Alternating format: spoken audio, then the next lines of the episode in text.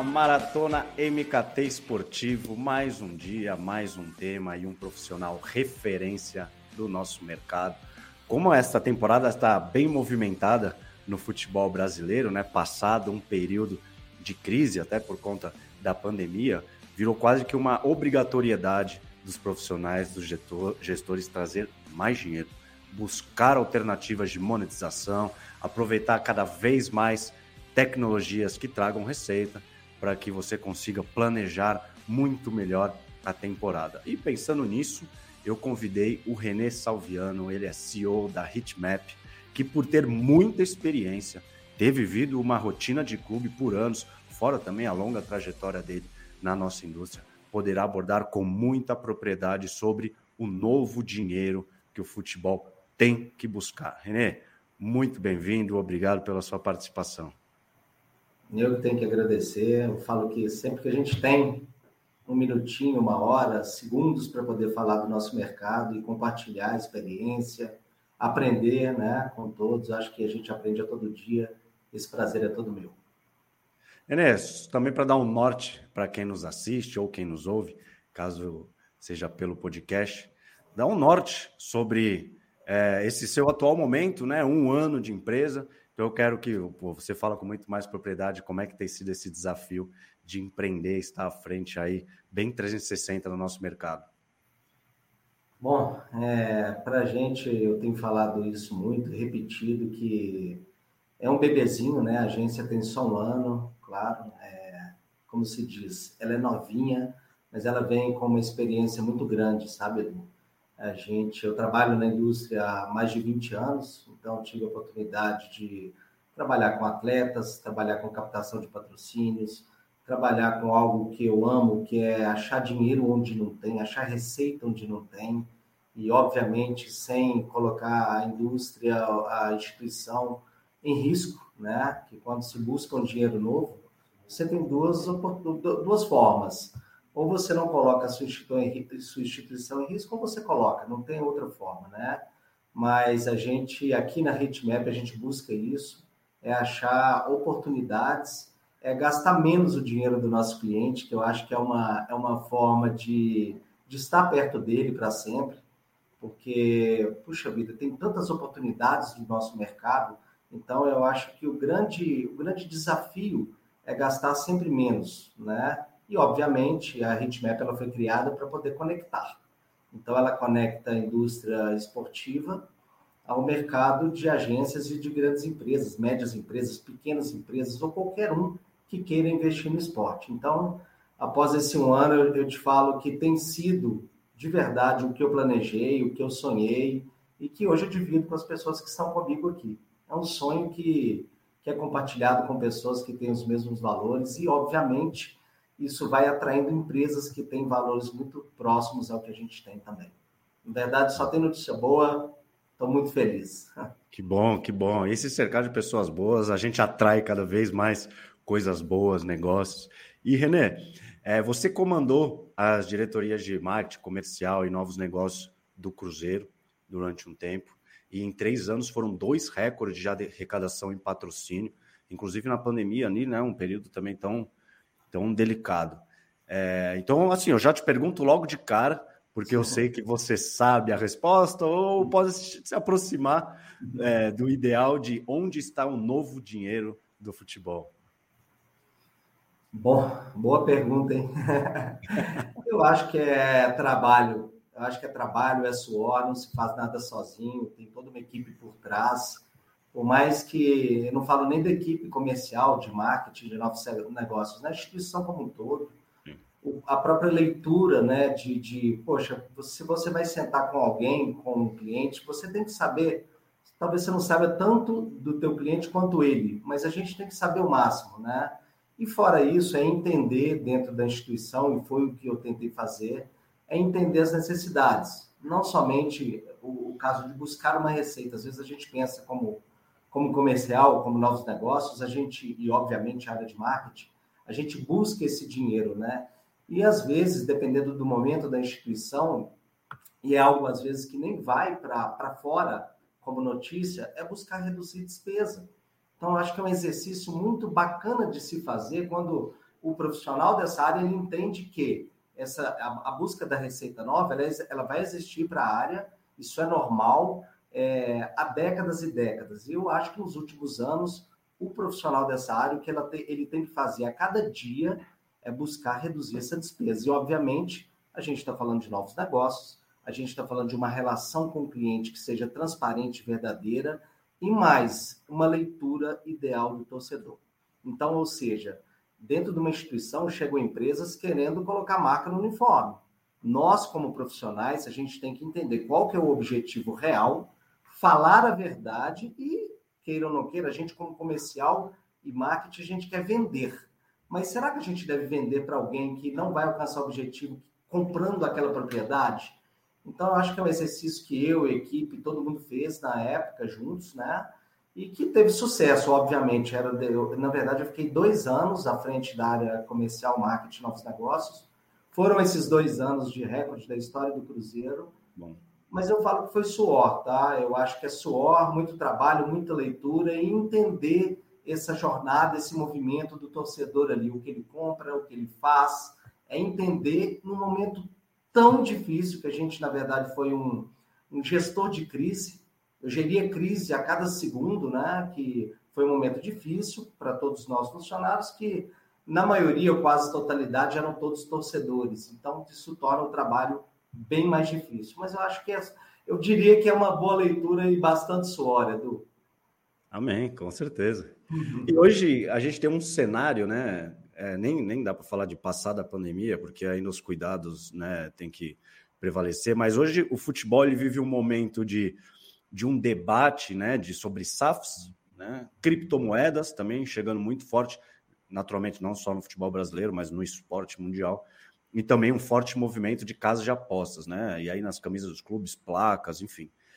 Você que viveu por anos nessa né, rotina de um clube de futebol, agora um executivo que senta do outro lado da mesa, vamos dizer assim.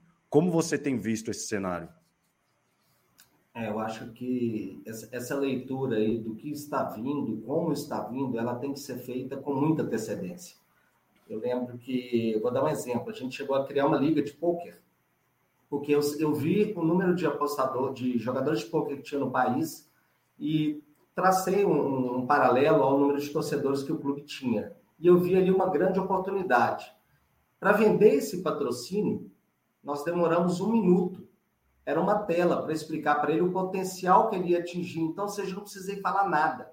Sim. Tiveram outros patrocinadores que a gente não precisou fazer um projeto de PowerPoint, um PDFzinho para mostrar. Era um dado. Então, ou seja, a gente sempre fala que várias empresas que falam que usam dados, quando você vai ver 1% delas que falam que usam, geralmente usam. Então, para poder captar, para poder buscar, eu acho que a gente tem que entender esse mercado. O mercado de bet é, é um mercado que está todo mundo vendo esse movimento acontecer no país, mas isso estava acontecendo lá atrás já. Em outros países, isso já demonstrava para a gente. Então, eu acho que, é, obviamente, cada país tem sua legislação, tem sua lei, mas nós, obrigatoriamente, a gente tem que entender o que está acontecendo. o NFT está tá vindo aí. O porquê? Onde vai chegar isso? A gente vai fazer NFT só da imagem, só de um ativo, de uma música de um clube, ou vai chegar a ter direito econômico vendido via NFT de promessas? Ou vai vender o NFT de uma possibilidade comercial? A gente tem que quebrar a cabeça todo dia e não é nem é, é, pensar fora da caixa, sair fora da caixa, né, Edu? A todo segundo. A gente tem que estar tá pensando 10 anos para frente. Eu falo que a Hitmap sobreviveu rapidamente, criou uma estrutura muito rápida, com, com, obviamente com suor, eu sempre falo isso, mas pensando na frente.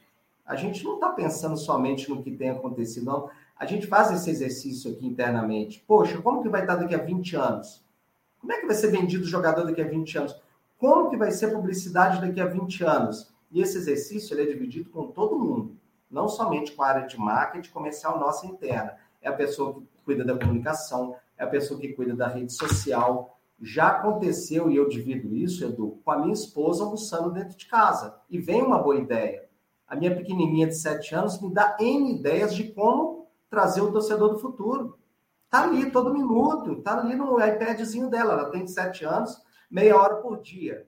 Ali, se eu quiser atingir a Júlia para poder trazê-la para uma instituição, está ali na mão dela. Então, se a gente não entender sobre o futuro, não adianta em nada. Não é bet, eu acho que cada o mercado tem um movimento ali normal, vem uma marca, uma instituição financeira, vem outras, vem bet, vem outras, e aí quem está com bet dentro do clube já tem que pensar um segundo passo, porque as outras vão vir. Então, é um movimento normal de mercado que a gente, nós que estamos buscando patrocínio ou buscando criar oportunidades novas, a gente tem que estar a todo segundo. Eu não preciso jogar game para pensar em montar um time de game. Eu preciso entender que isso é passado já. Tá? A gente não tinha time de game na época do Cruzeiro. A gente criou Free Fire, criamos FIFA, e depois LOL, sem investir um real, Edu. E sem ter risco. Não é nem investir um real, é sem ter risco e com receita.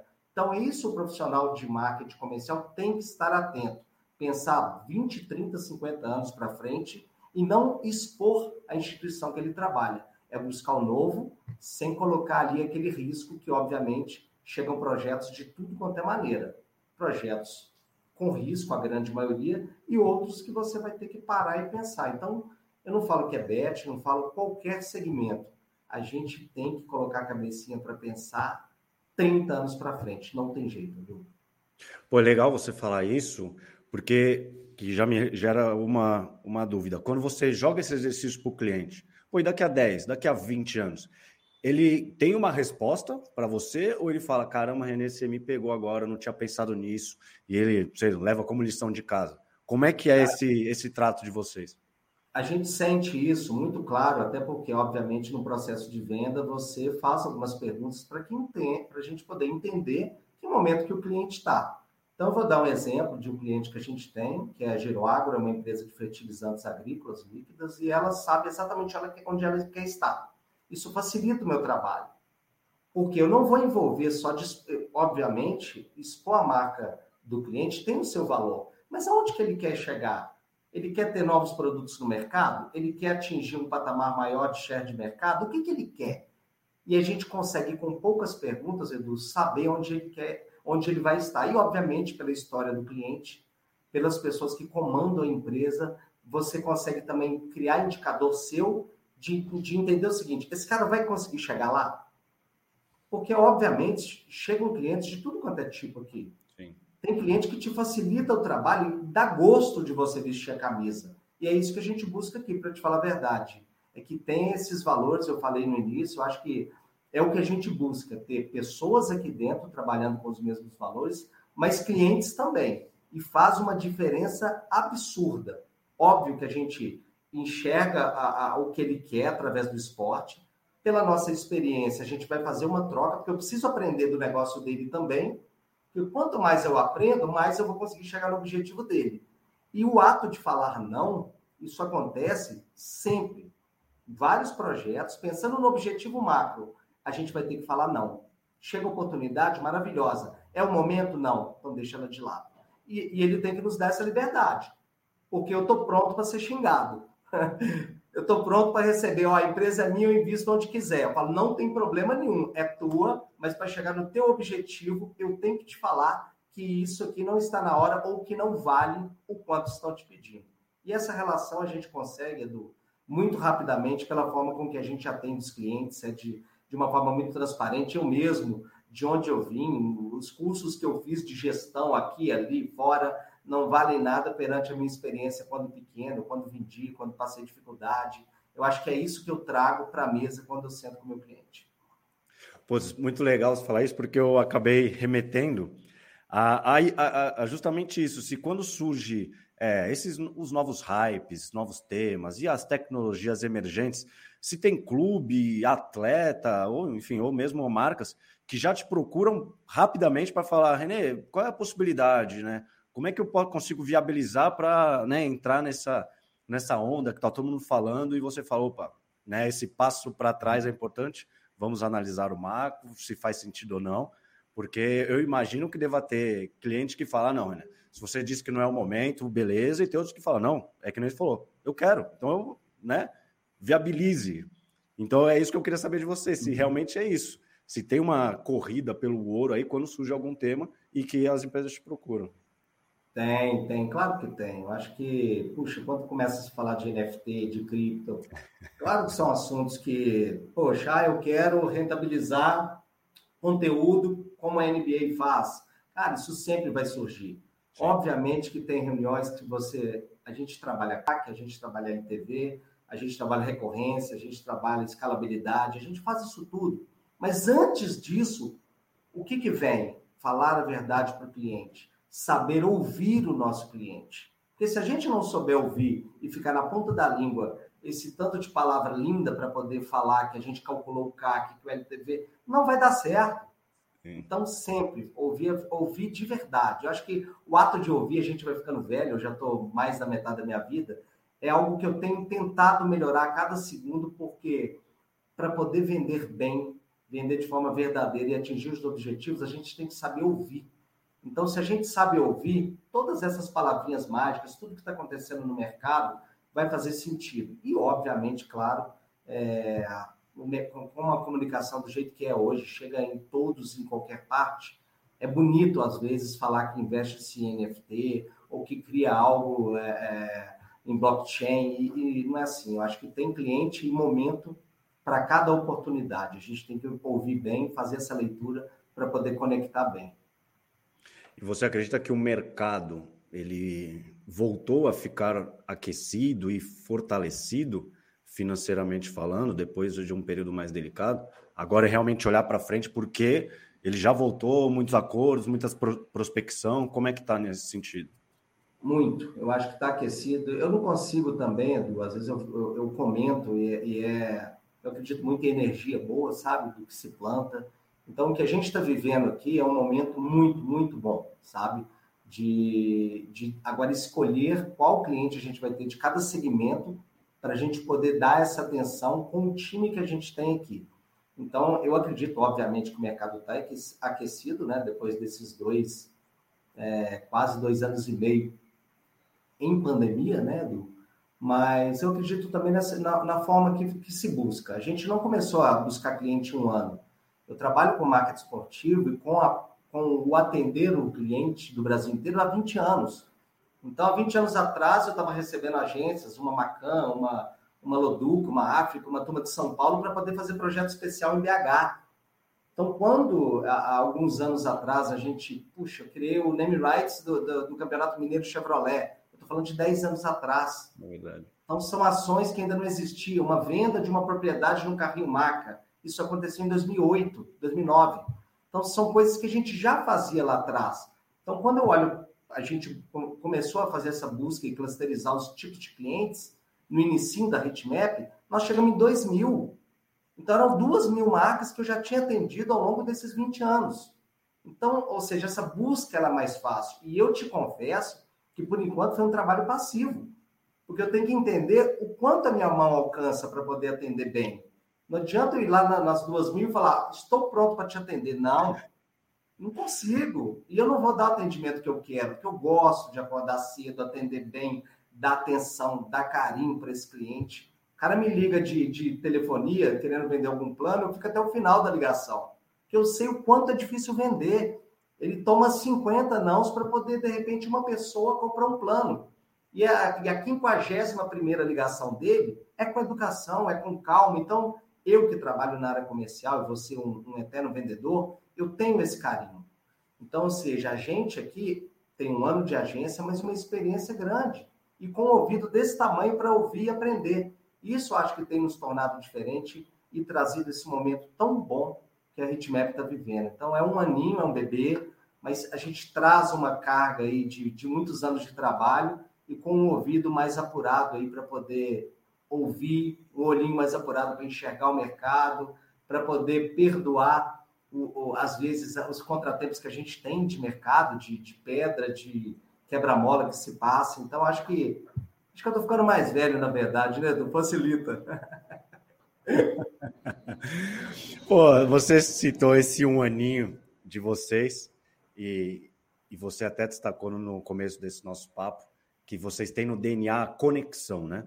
Entre marcas, agências e pessoas com os grandes eventos, enfim.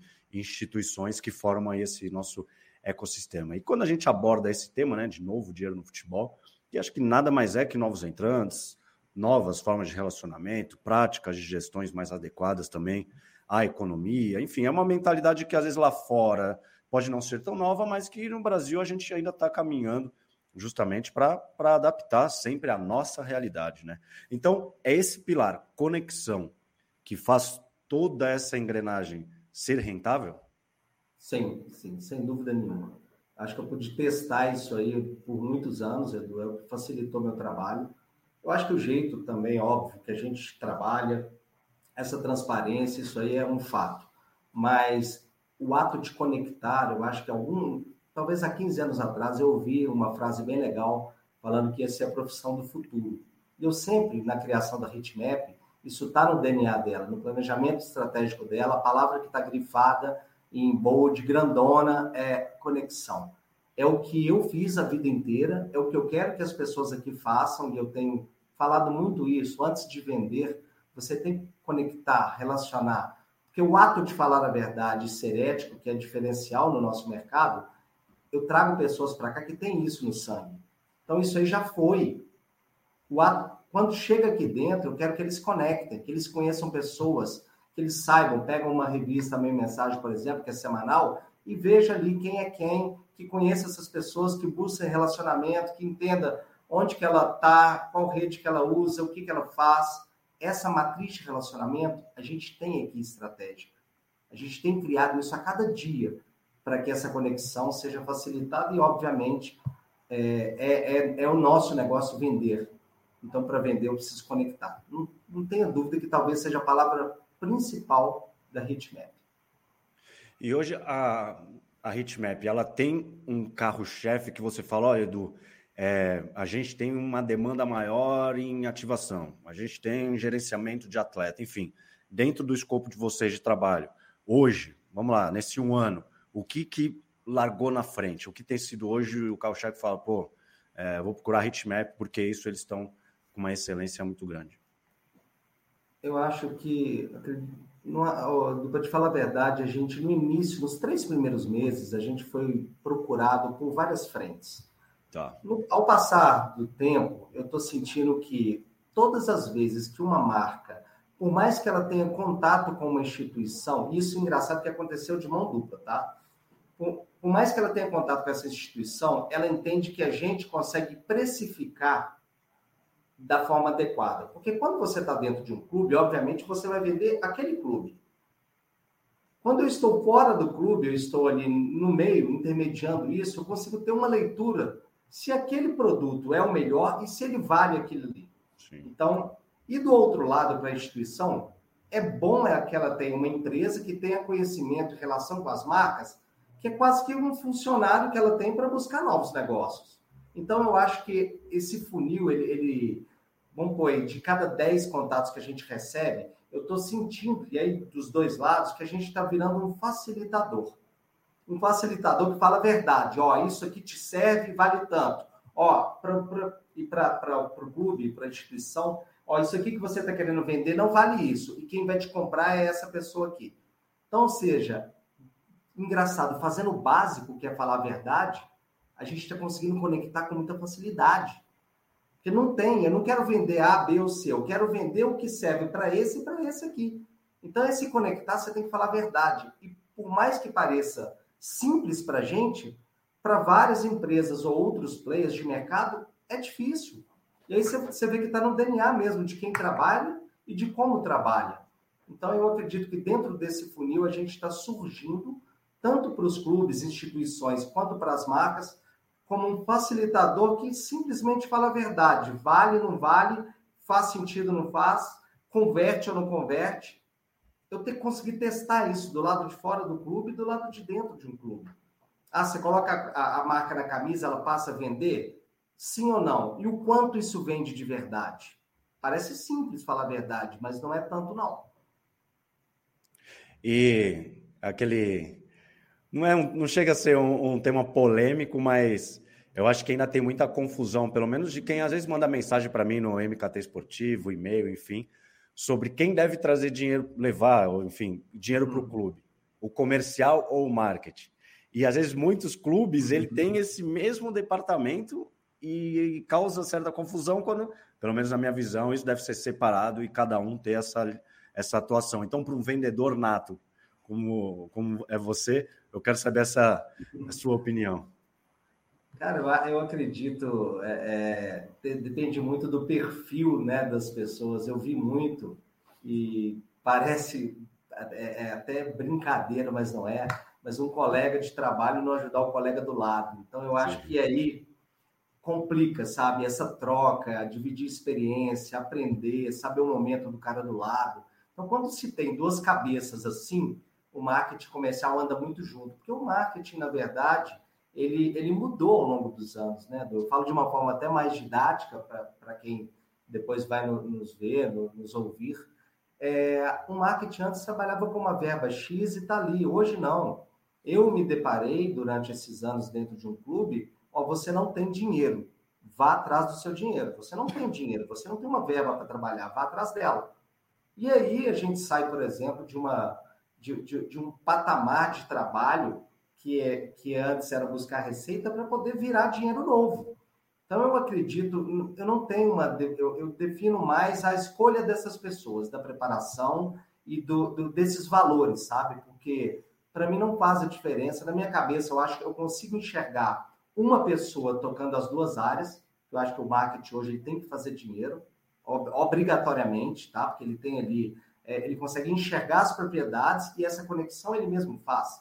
Eu consigo enxergar um só e como consigo enxergar dois, dividindo, ó, você cuida da imagem da marca, você cuida de um licenciamento da marca conectado ao comercial e o comercial vai subdividir em novos negócios e propriedades atuais. Eu, eu, eu, eu, eu prefiro deixar a cargo de escolher as pessoas que têm esses valores de dividir experiência. Aí acabou. Se vai ser um, se vai ser dois, não importa. Eu acho que tem que ter porque senão você não tem essa equipe junto contigo, correndo, achando coisa nova. E esse DNA de trabalhar sem dinheiro, ele não é fácil de achar. É difícil de achar. Então, se, se você consegue achar esse DNA do profissional que se entrega para achar o dinheiro novo, aí, Edu, é, pode ter duas cabeças, uma cabeça, vai dar certo. De qualquer jeito, ótimo. Pô, gosto. Muito boa resposta. Porque, enfim, sempre tem essa dúvida. Às vezes tem um clube, uma instituição com uma estrutura mais enxuta, que aí você tem que ter, né? Quatro braços para dar conta de tudo. Putz, é o digital, enfim, desenvolver é, novos mercados, novos negócios. Então, eu queria fazer essa pergunta, porque, como você disse, é um vendedor nato, eu já conheço sua trajetória e eu tinha certeza que poderia dar a melhor resposta. E também já vou emendar outra, que é se você acredita que o grande desafio, ou um dos grandes desafios, de um profissional de marketing esportivo é desenvolver ações, ativações que sejam cada vez menos dependentes é, do que acontece dentro de campo, dentro de quadra, ou para você é algo que não dá para desassociar, não dá para descartar, porque torcedor é aspiracional, quando ganha, ele está super aberto e suscetível a consumir, e às vezes quando perde, ele está mais preocupado em xingar. E assim, eu digo que eu passo isso. É, na minha carreira, porque quando ó, o clube perde, fala, Edu, vamos segurar, solta daqui a dois dias, porque agora não dá para falar com a torcida. E outros casos também já aconteceu de falar, não, vamos lá, vamos soltar e, enfim. Você acha que é o grande desafio não depender de desempenho ou não? Tá, vai estar tá sempre atrelado? Não, acho que está atrelado sim.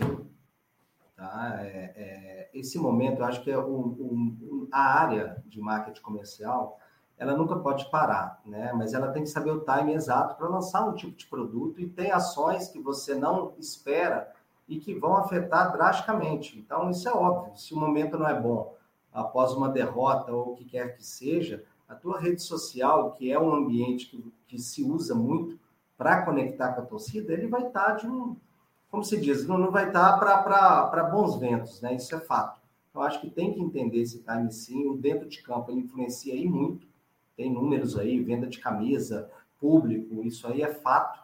Mas eu acho que, que a, a, tenho certeza, na verdade, que consegue se fazer um trabalho e estar tá ali no dia a dia e saber a hora exata de lançar cada produto. E detalhe, e o, o profissional de marketing tem que entender que a qualquer momento pode vir uma bomba.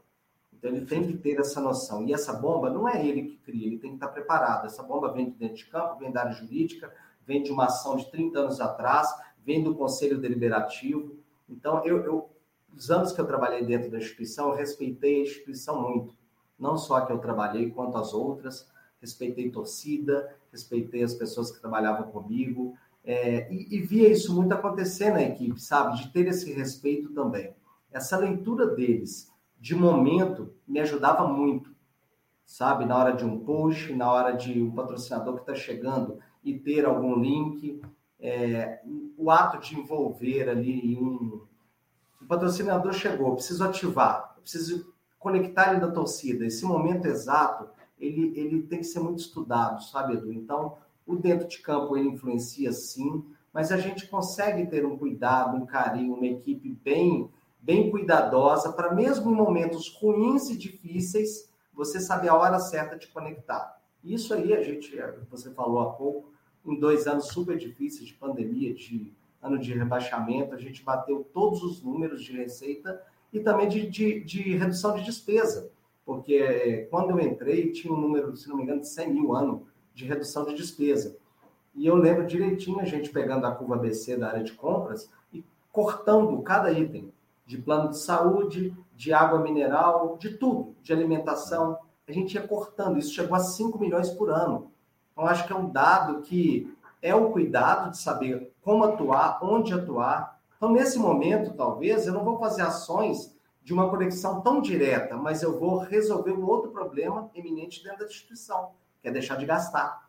Então, tem momento para se trabalhar, e se, se, a área ela entende isso e trabalha bem isso, ela consegue passar por esse caminho que é tão difícil.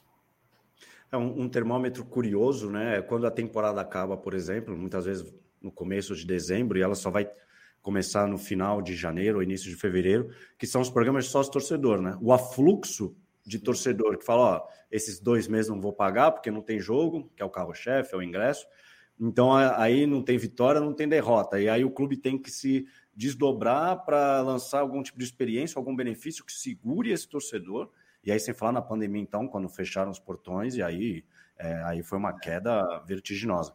Então, acho que é, são dois meses da, de, do, do, ano, não, né? Porque é entre um, um, outro, um ano e outro, de dezembro e janeiro, que os profissionais de marketing eles, dos clubes têm que se desdobrar, falar, cara, o que, que a gente vai fazer para o torcedor ficar aqui, a gente não perder, porque agora os programas também voltaram a ser um, um novo dinheiro né, no futebol, porque antes eles caíram drasticamente. Então, esse é um período, acho que, enfim, você esteve lá dentro, sabe melhor do que eu. É, eu, eu entendo também Edu, que as, a, as áreas acho que têm se estruturado melhor, têm buscado de verdade pessoas que possuem experiência, que tenham trabalhado, estudado, que tenham conhecimento, para tecer ali, de repente, um, uma ponta de um guarda-chuva, tomadores de decisão, para uma, um, por exemplo, sócio-torcedor, que é tão importante para a instituição, não só pela receita, mas para a conexão ali do dia a dia dos que são fãs dos que estão ali querendo ser fãs. Então, esses dois meses, e obviamente, culturalmente o brasileiro ele é assim, ele, ele, poxa, esses dois meses que eu não vou usar, não vou pagar no frio, eu vou parar de pagar o clube. Quando fizer sol, eu volto. Eu acho que é um exercício, e quando se está dentro do clube, você tem milhares de coisas para fazer, e às vezes você não consegue dar atenção devida para todos os assuntos. Então eu vejo que fora do clube eu pensava de uma forma, passando dentro do clube eu vi o tanto que é difícil lidar com tantas vertentes, tantas dificuldades, até porque a gente quer atender bem todo mundo e quando você está lá dentro, o ato de atender e ouvir, você tem que ouvir todo mundo de verdade, entender a jornada do teu torcedor, ouvir esse cara de verdade. E, obviamente, quando eu fui chegando no meu último ano, é, eu vi o tanto que eu tinha evoluído de entender o torcedor. E detalhe, obviamente, eu já fui torcedor de arquibancada, anos e anos indo ao campo. Eu tinha uma visão dentro do, do, do clube, a gente vê o tanto que é difícil. Para todos nós profissionais da área, é muito difícil. Então, passando pela instituição, pude ver o grau de dificuldade. Isso me auxilia, inclusive, a entender, junto com o patrocinador, se converte o negócio, se não converte, o melhor momento, se vale, se não vale. Então, isso, para minha formação, foi assim, um, um, algo que eu sento em qualquer tipo de reunião. Isso é válido, isso me traz é uma memória muito, muito clara do que fazer e do que não fazer. Não, e, e vivenciar isso é fundamental, porque no fim, até por conta da audiência que o, que o MKT esportivo carrega, quando a gente coloca alguma ação, acho que vai, principalmente lá de fora, sempre tem, ó, viu como é fácil, como é simples, falta vontade nos clubes, mas, cara, assim, só estando dentro, seja de um clube, seja na linha de frente da Hitmap, para você ver quanta burocracia existe, quantas barreiras existem, como é, sabe, qualquer é, receita, qualquer orçamento, como é difícil, né, é, ter isso disponível. E, então eu sempre falo, ó, é, eu sei que às vezes é difícil, é, é, fácil falar da cadeira ali quando você consome algum conteúdo. Fala, viu como é simples, né? Meu clube não faz isso, enfim. Mas você estando no dia a dia, meu Deus do céu. Não é fácil, não. Eu lembro do final da Copa do Brasil, Edu. É, a gente estava sem dinheiro para fazer e, e, na época a CBF, a entidade, ela ajudava só o último jogo, que era em São Paulo. Eram dois jogos, primeiro em BH. E não tinha dinheiro. Eu falei, puxa, e agora? E agora eu vou ter que inventar alguma coisa. E eu lembro que a gente, poxa, eu cheguei lá, tinha como colocar os banners no teto do estádio. E acima de determinada altura, é, não tinha um dono daquele direito de transmissão. Então eu tive que calcular essa altura, ter uma marca para poder aportar uma verba para fazer todo, que era a foto de todos os atletas e um torcedor que aniversariava no dia, para poder incluir a torcida dentro. E ali os fogos de artifício, essa ação, o mascote tocando guitarra dentro do no meio do estádio, a parte de iluminação no teto do estádio a gente usou de um show que teve na semana anterior. Nossa, aproveitou. Então, ou seja, quem estava ali vendo aquela festa, e foi prêmio nacional de ativação, falou: Nossa Senhora, gastou um milhão. Não gastou, gente. Não gastou dinheiro, porque a gente pensou numa propriedade nova, a gente trouxe uma marca para poder estar ali e bancar todo esse custo. E na madrugada anterior, estava eu e os dois mascotes lá medindo passos até no meio do campo. Eu com o aparelhinho medindo o vento para ver se derrubava o banner, porque eu estou falando de uma peça de 3 por 12 metros, 36 metros quadrados, eu estou falando de média de 15 a 18 quilos. Nossa. A uma altura de 40 metros cai na cabeça de um lata, então não pode brincar com isso. Então, ou seja, para quem vê, é lindo. Mas e para construir isso? E para não gastar o dinheiro da instituição, como é que se faz? É aí que nós, profissionais todos dessa indústria linda, temos que pôr a cabeça para pensar. Caramba, que sensacional. E você falou sobre propriedade nova. Para você, é mais desafiador vender uma propriedade já existente, que porventura foi atrelada por uma marca durante algum tempo e tem aquela necessidade de, de desvincular, né? Tem essa uma construção, ou ter que criar uma do zero, que ali que por mais inovadora que seja, pode vir com certa desconfiança. Será que vai dar retorno? Será que vai gastar muito? O que, que é mais desafiador? Bom, por eu gostar tanto de criar e de achar dinheiro onde não tem, de conectar, eu falo que é mais difícil até vender a propriedade que já existe, para te falar a verdade. É, o novo, eu acho que o ato de ouvir, a gente entender o que o cliente quer. Vou dar um exemplo. A gente uma vez chegou para ter uma reunião com uma empresa de saúde. E aí, obviamente, eu não ia colocar a marca numa propriedade existente. Falei, puxa vida, nós temos nossa área médica que fala com o teu público, que você consegue testar o teu produto. Você não precisa falar tanto. A mesma coisa foi com o plano de saúde. Puxa, a gente já tem aqui uma, uma despesa que existe há 20 anos, que é a maior despesa da instituição. Patrocina a gente, você vai dar saúde para os nossos funcionários, a gente vai conectar com a torcida que é gigante, eu vou tirar essa, esse custo da instituição. Você não precisa explicar muito.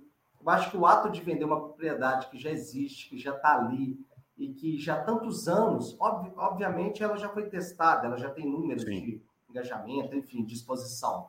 Mas, para mim, eu acho que o novo é tão bom, é tão fácil, ele brilha tantos olhos, que para mim é mais fácil vender uma propriedade nova, para te falar a verdade. Do... Pô, demais. e agora eu vou te devolver, para fechar o nosso papo, vou te devolver, acho que a pergunta que você faz para os seus clientes. E a Hitmap em 10 anos? O que você enxerga até lá? Eu enxergo, Edu, contribuindo com várias e várias famílias, empresas, mercado. Eu sinto uma necessidade, não só na nossa indústria, eu acho que é do ser humano de, de contribuir, de ajudar o próximo. talvez pela vida difícil que eu tive quando pequeno, eu perdi o pai muito novo, com quatro anos, então tive que ir para a rua, vestir de palhaço, vendi bala, trabalhei de trenzinho da alegria, enfim. Com sete anos eu já comprava meu caderno e meu tênis. Então, eu me vejo nessa idade tendo aqui várias famílias aqui dentro trabalhando e várias marcas ali fora para a gente poder atender e conectar com uma coisa tão linda que é o esporte. O esporte ele, ele muda a vida das pessoas, ele faz parte de verdade de uma revolução que está para acontecer no nosso esporte. Eu acho que não é questão de ser SAF, limitada, SA, o que tem que ter é gestão. E é muito fácil a gente, do lado de fora de uma instituição, apontar o dedo para quem está lá dentro. É muito difícil trabalhar nessa indústria, uma indústria que envolve paixão, envolve amor, envolve uma relação que é até maior, às vezes, do que com o próprio familiar. Então, eu vejo a Hitmap daqui a alguns anos contribuindo, sabe? É, obviamente, uma empresa estruturada, com todos que estão aqui hoje, com um ano, fazendo parte lá na frente, e a gente ajudando as marcas a conectarem de uma forma verdadeira com esse mercado que é tão apaixonante e que pode trazer tanta coisa positiva para o futuro do, do, país, o futuro do mundo inteiro. É, isso, é assim que eu vejo a Hitmap. Perfeito. Renê, pô, queria te agradecer demais a sua participação na nossa maratona, por abrilhantar essa semana especial que o MKT Esportivo oferece para o mercado, sempre em busca do, do fomento do tema, seja para um estudante ou um profissional que já tem anos e anos de carreira, e falar sobre esse novo dinheiro do futebol. Uhum. Então, eu recebo um profissional com 40 anos de vendas, é isso então? Na verdade, é. Rapaz, é, desde a bala do cartão de Natal do chup-chup, 40 anos. É então, olha lá. Então, pô, com tamanha propriedade, agora você trilhando aí um ano de hitmap, tenho certeza que vai ter muito sucesso. E o MKT Esportivo certamente vai divulgar muitas e muitas novidades de vocês, equipe crescendo, se fortalecendo cada vez mais, tanto é, financeiramente também, quanto no âmbito institucional. Então, todo sucesso. Obrigado demais. E, pô, o espaço é seu para o último recado.